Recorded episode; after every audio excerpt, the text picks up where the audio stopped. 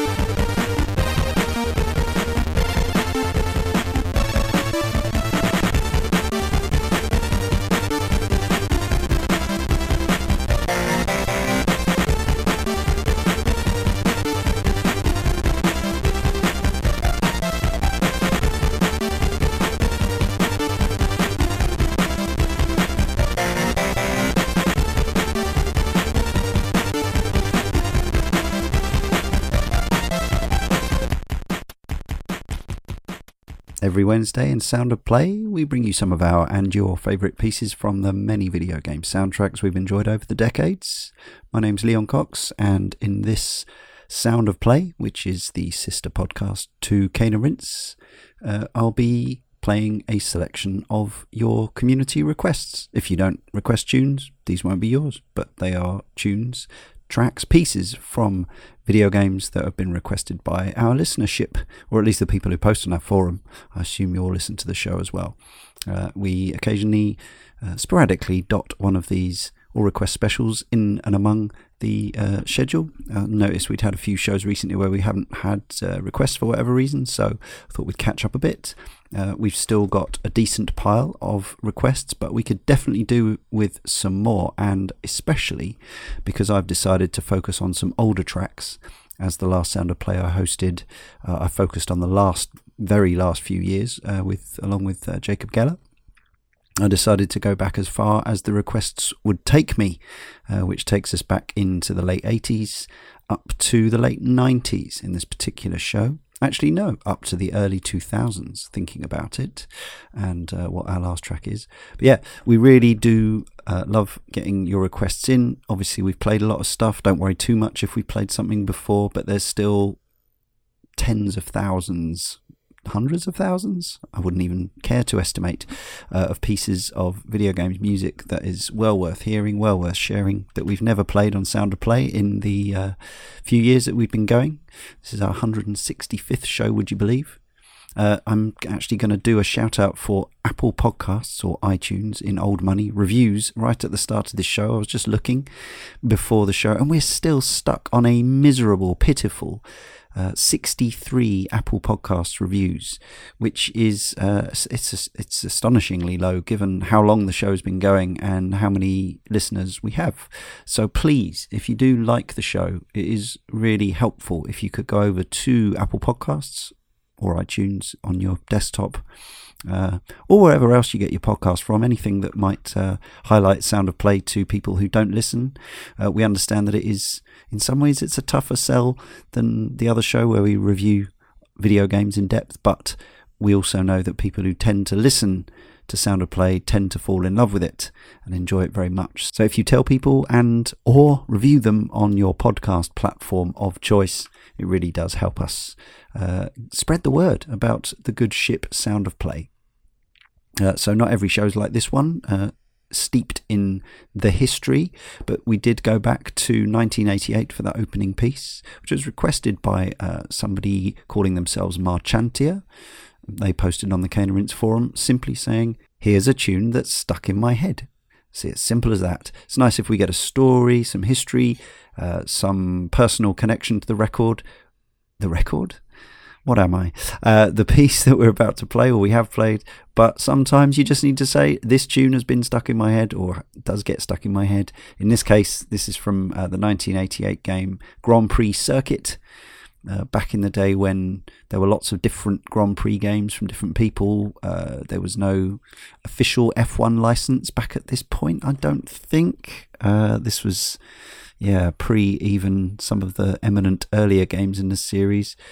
Perhaps somebody had a license, but I don't recall. And yes, so you would get games called things like Grand Prix Circuit or Revs, or uh, there was a Scalextric game um, which was by the Bitmap Brothers, as I recall, um, before they were called the Bitmap Brothers.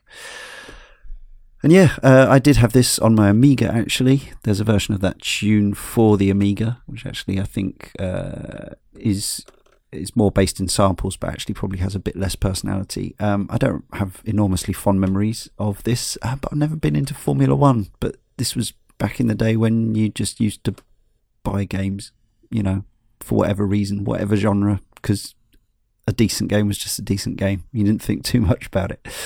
But yeah, this was by uh, Kris Hatlelid, the piece of music we heard there, the main theme from Grand Prix Circuit, which was released by Accolade, yeah, back in 1988. Next up, it sounds like we're actually going back in time, but we're not, uh, because this is uh, a piece of music that's played on a machine or a couple of machines that uh, date back uh, actually to the same sort of time as the Commodore 64 the NES and the Famicom because Blue Weasel Breath says one of my favourite NES tracks is The Beginning, the killer piece from stage 1 of Castlevania 3 Dracula's Curse. The Famicom version of the game sounds much different due to three extra sound channels of the VRC6 chip, and in particular, the Famicom version of the beginning sounds really awesome. The whole piece is much fuller and has more punch, and the drum sound is more realistic, especially noticeable in the intro drum fill. It sounds the way the original sounds in my memories. Or I suppose we should say the NES version sounds in my memories. But when I go back and listen to the NES version now, it sounds a bit anemic in, in comparison. Still great though. So yeah, we're going to play them back to back, both the same length, unsurprisingly, one minute uh, and 50 seconds long. And this is beginning from first Akumajou Densetsu and then from Castlevania 3 Dracula's Curse.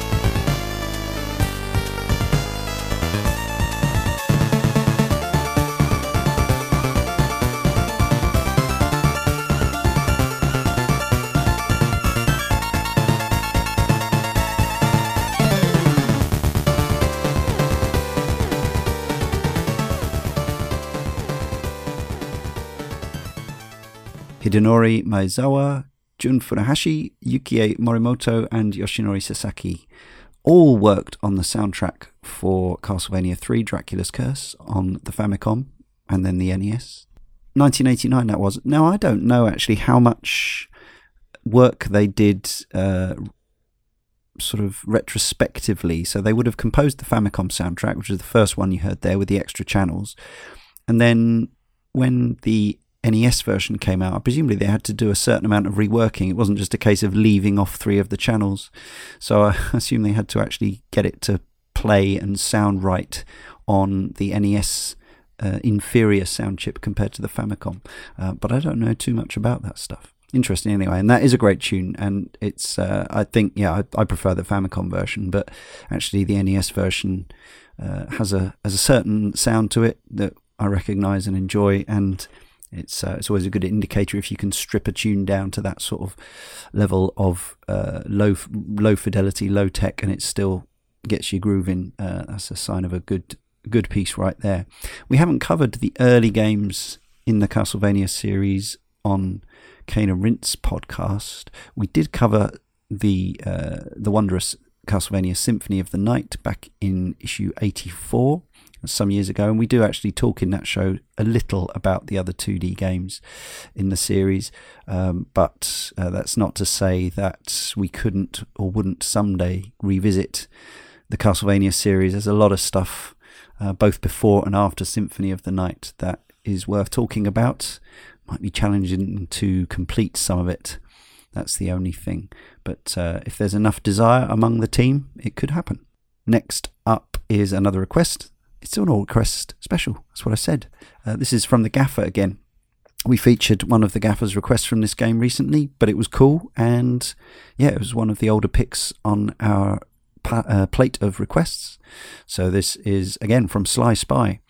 Uh, and the gaffer said, I think we may have had this before, but Sly Spy is a James Bond esque character, and the arcade soundtrack is very much in that style. However, the Follins, Tim and Geoff, decided to go all out 70s cop show and make a much funkier offering. Indeed, uh, this uh, starts off, you when it first starts, you think, I wouldn't necessarily call this funky, but the second half, yeah, you'll get that uh, descriptor in spades. This is simply Tune 3 by the Follins from the Software Creations conversion of Sly Spy Secret Agent for the Amiga.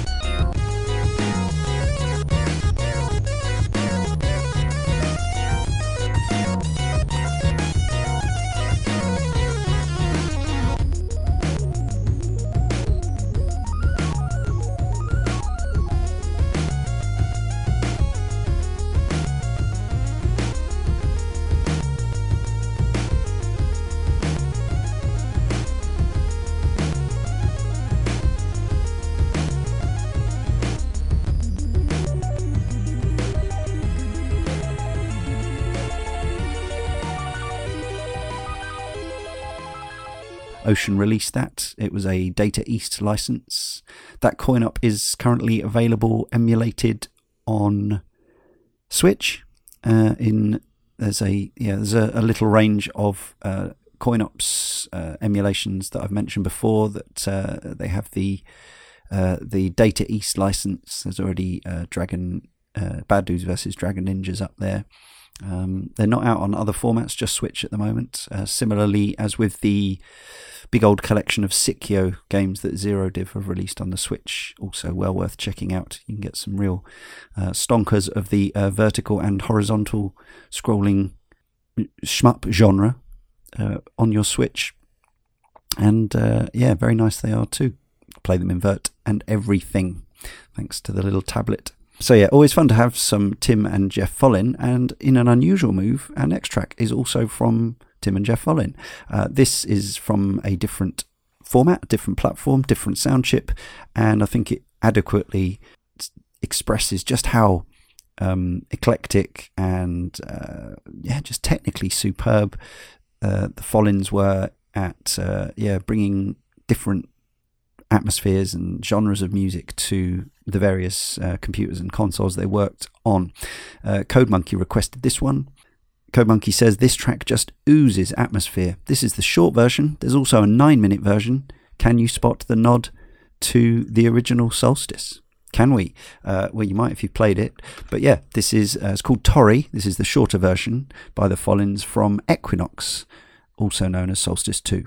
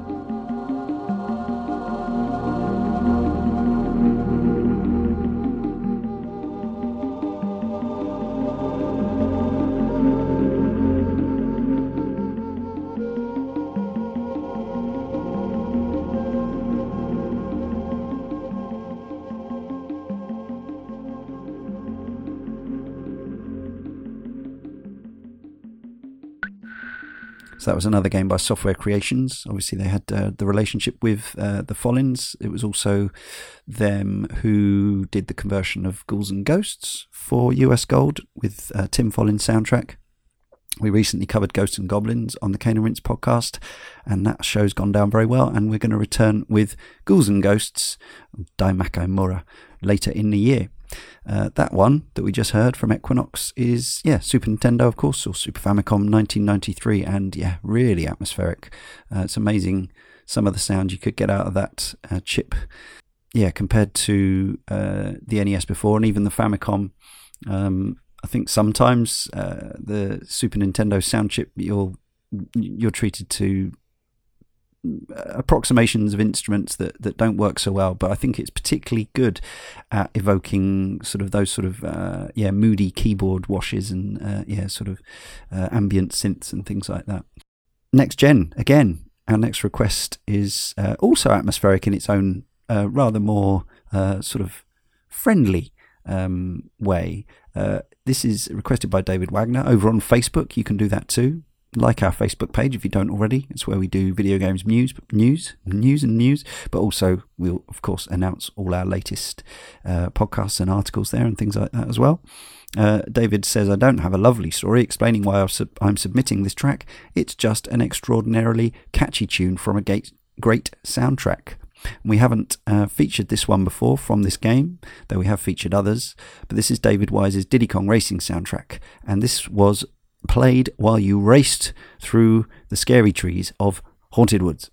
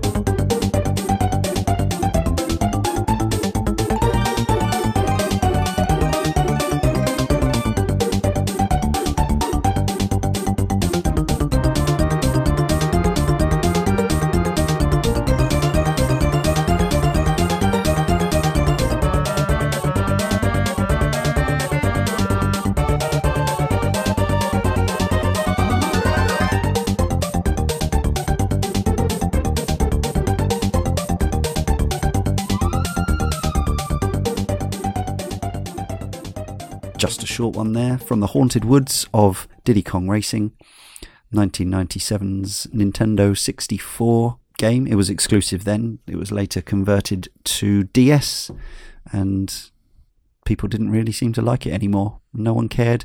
I guess digital controls, they'd mucked around with some of the, the sounds and things like that. Um, it was portable. It didn't, uh, yeah, 10 years on, it didn't capture the uh, the marketplace or the imagination like the original did. Um, I think it's one of those games that would people would probably clamour and get it very excited if it was re-released, and certainly with the Yooka-Laylee team promising or threatening, I'm not sure, to uh, potentially go down this route, route with their next game uh, after people getting incredibly excited for Yooka-Laylee and then ultimately perhaps not really enjoying it all that much in some ways. Uh, maybe that's partly the game, or maybe it's partly that you know, nostalgia nostalgia's a bitch. And uh, sometimes, and this is one of the things that we explore at length on the Cane and Rinse podcast, is how much uh, how much games sort of or particular individual games rely on our nostalgia and our original experiences of them to hold up in the modern world. Kart games are still going. Obviously, we've got uh, a certain Mario Kart 8 DX, which has uh, been out effectively for four years, four plus, four and a half years now, probably. Um, people still love it. People still play it. Um, and we have a new Sonic uh, All Stars game coming from Sumo quite soon. Uh, so there's definitely still uh, some appetite for those kinds of games. Um, I do like the idea that somebody could make a Diddy Kong Racing style adventure where it was both karting and adventuring. Um, Naughty Dog did it with Crash Team Racing, which I played actually two or three years ago, and was I was similarly underwhelmed with it. I completed it, but it was like, mm, yeah, I think uh, maybe maybe those games have had their time. But then I think about it, the idea of a of a full blown karting adventure with fantasy elements and you know a sort of cartoon world, it does does still sound quite appealing if somebody just nailed the recipe. I don't know. Uh, we covered the original Diddy Kong Racing back in Cane and Rinse 156. I didn't return to the game for that. It was all done from memory because uh, I had very strong memories of the game. Um, I can't imagine myself actually playing through and completing that game now, but I don't know. Someone gave me the cartridge right now, I w- I wouldn't have an N64 to play it on. I don't know. A real change of tone and mood now. And in fact, uh, this one isn't child friendly. So normally our shows, we try to keep them uh, PG at strongest or clean at best. Um, but we're playing a track from the original 1997 Grand Theft Auto. It's uh, it's a sort of uh, rap pastiche, uh, and as such, it contains some rudies, some sweary pops. So if you are listening in the car with your kids, you might want to skip this one or save it for later. Uh, Nick Turner requested it. Epitomised the gameplay for me, gangsteresque yet somehow cartoony and comedic. I must have listened to this track a hundred times while hanging out at a mate's house as a teenager, pretending to be gangsters and getting involved in a small town countryside way in all that implies. So this is credited to Da Shootaz. Uh, actually, Colin Anderson, Craig Conner, and Grant Middleton put this together for DMA Design's original 1997 GTA.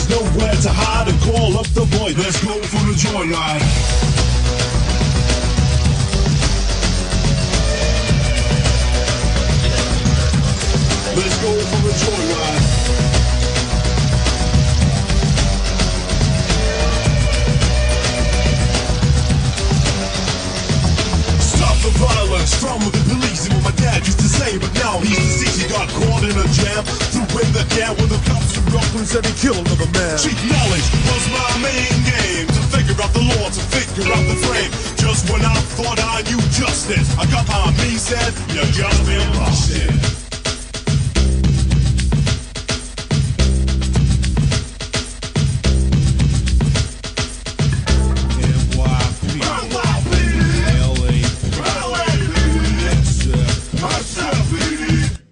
Don't fuck with me.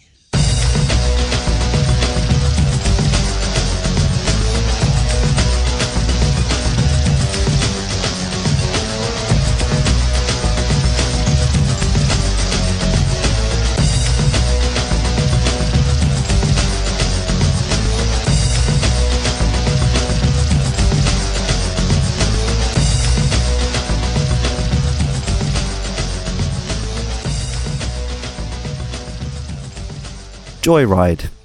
Indeed, Grand Theft Auto 1 from the p- personal computer and PlayStation 1 back in 97, uh, released by BMG Interactive, not THQ. Uh, I don't know if BMG was absorbed into uh, THQ or whatever, and obviously DMA was uh, was to become Rockstar North. Um, yeah, incredible history there. I'm sure there was that uh, there was that BBC drama that came out about that, mm, uh, but it sounded terrible. Uh, Daniel Radcliffe, wasn't it? I didn't watch it. Um, yeah, um, I'm sure there's a an interesting book about the history of DMA going all the way back to the uh, late 80s uh, with Menace and so on, and uh, tracing it all the way through to the Rockstar of today, who are notoriously tight-lipped and won't tell you anything about the process. So that could be an issue. Now, jumping forward another year in time for a much more obscure piece. Uh, this was one of a few requests, I think, um, from this series of games. Very, very niche indeed. Um, homespun PC 98 bullet hell shooters or insanity shooters. Uh, Sergeant Silent requests this music really makes Toho 4 Lotus Land story worth playing again and again. I'm terrible at insanity shooters, but that doesn't stop me from replaying it for the sense of accomplishment I get when listening to Zun. Somehow, I get both a feeling of playfulness, but also that seriousness of the issue behind it. This is called Bad Apple! Two exclamation marks.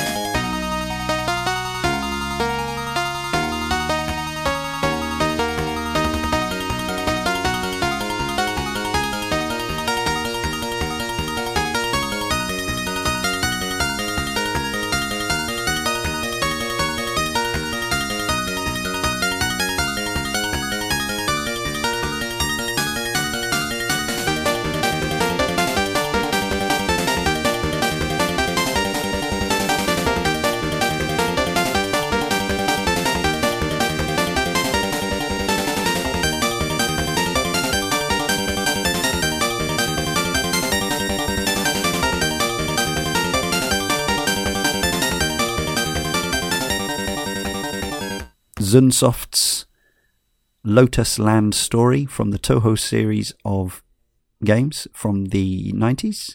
I can't I'm, I, I can't pretend to be any kind of expert on that. I've learned a little bit by reading up, but it's something I've heard of, but uh, a bit of a, a dim and distant. Um, that's not the right word. It's something I don't know much about, is what I'm trying to say. The Touhou games or Toho.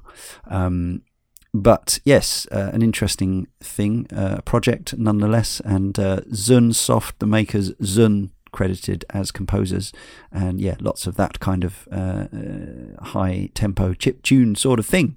So if that's your bag, you might also want to check out the uh, the games that go with it.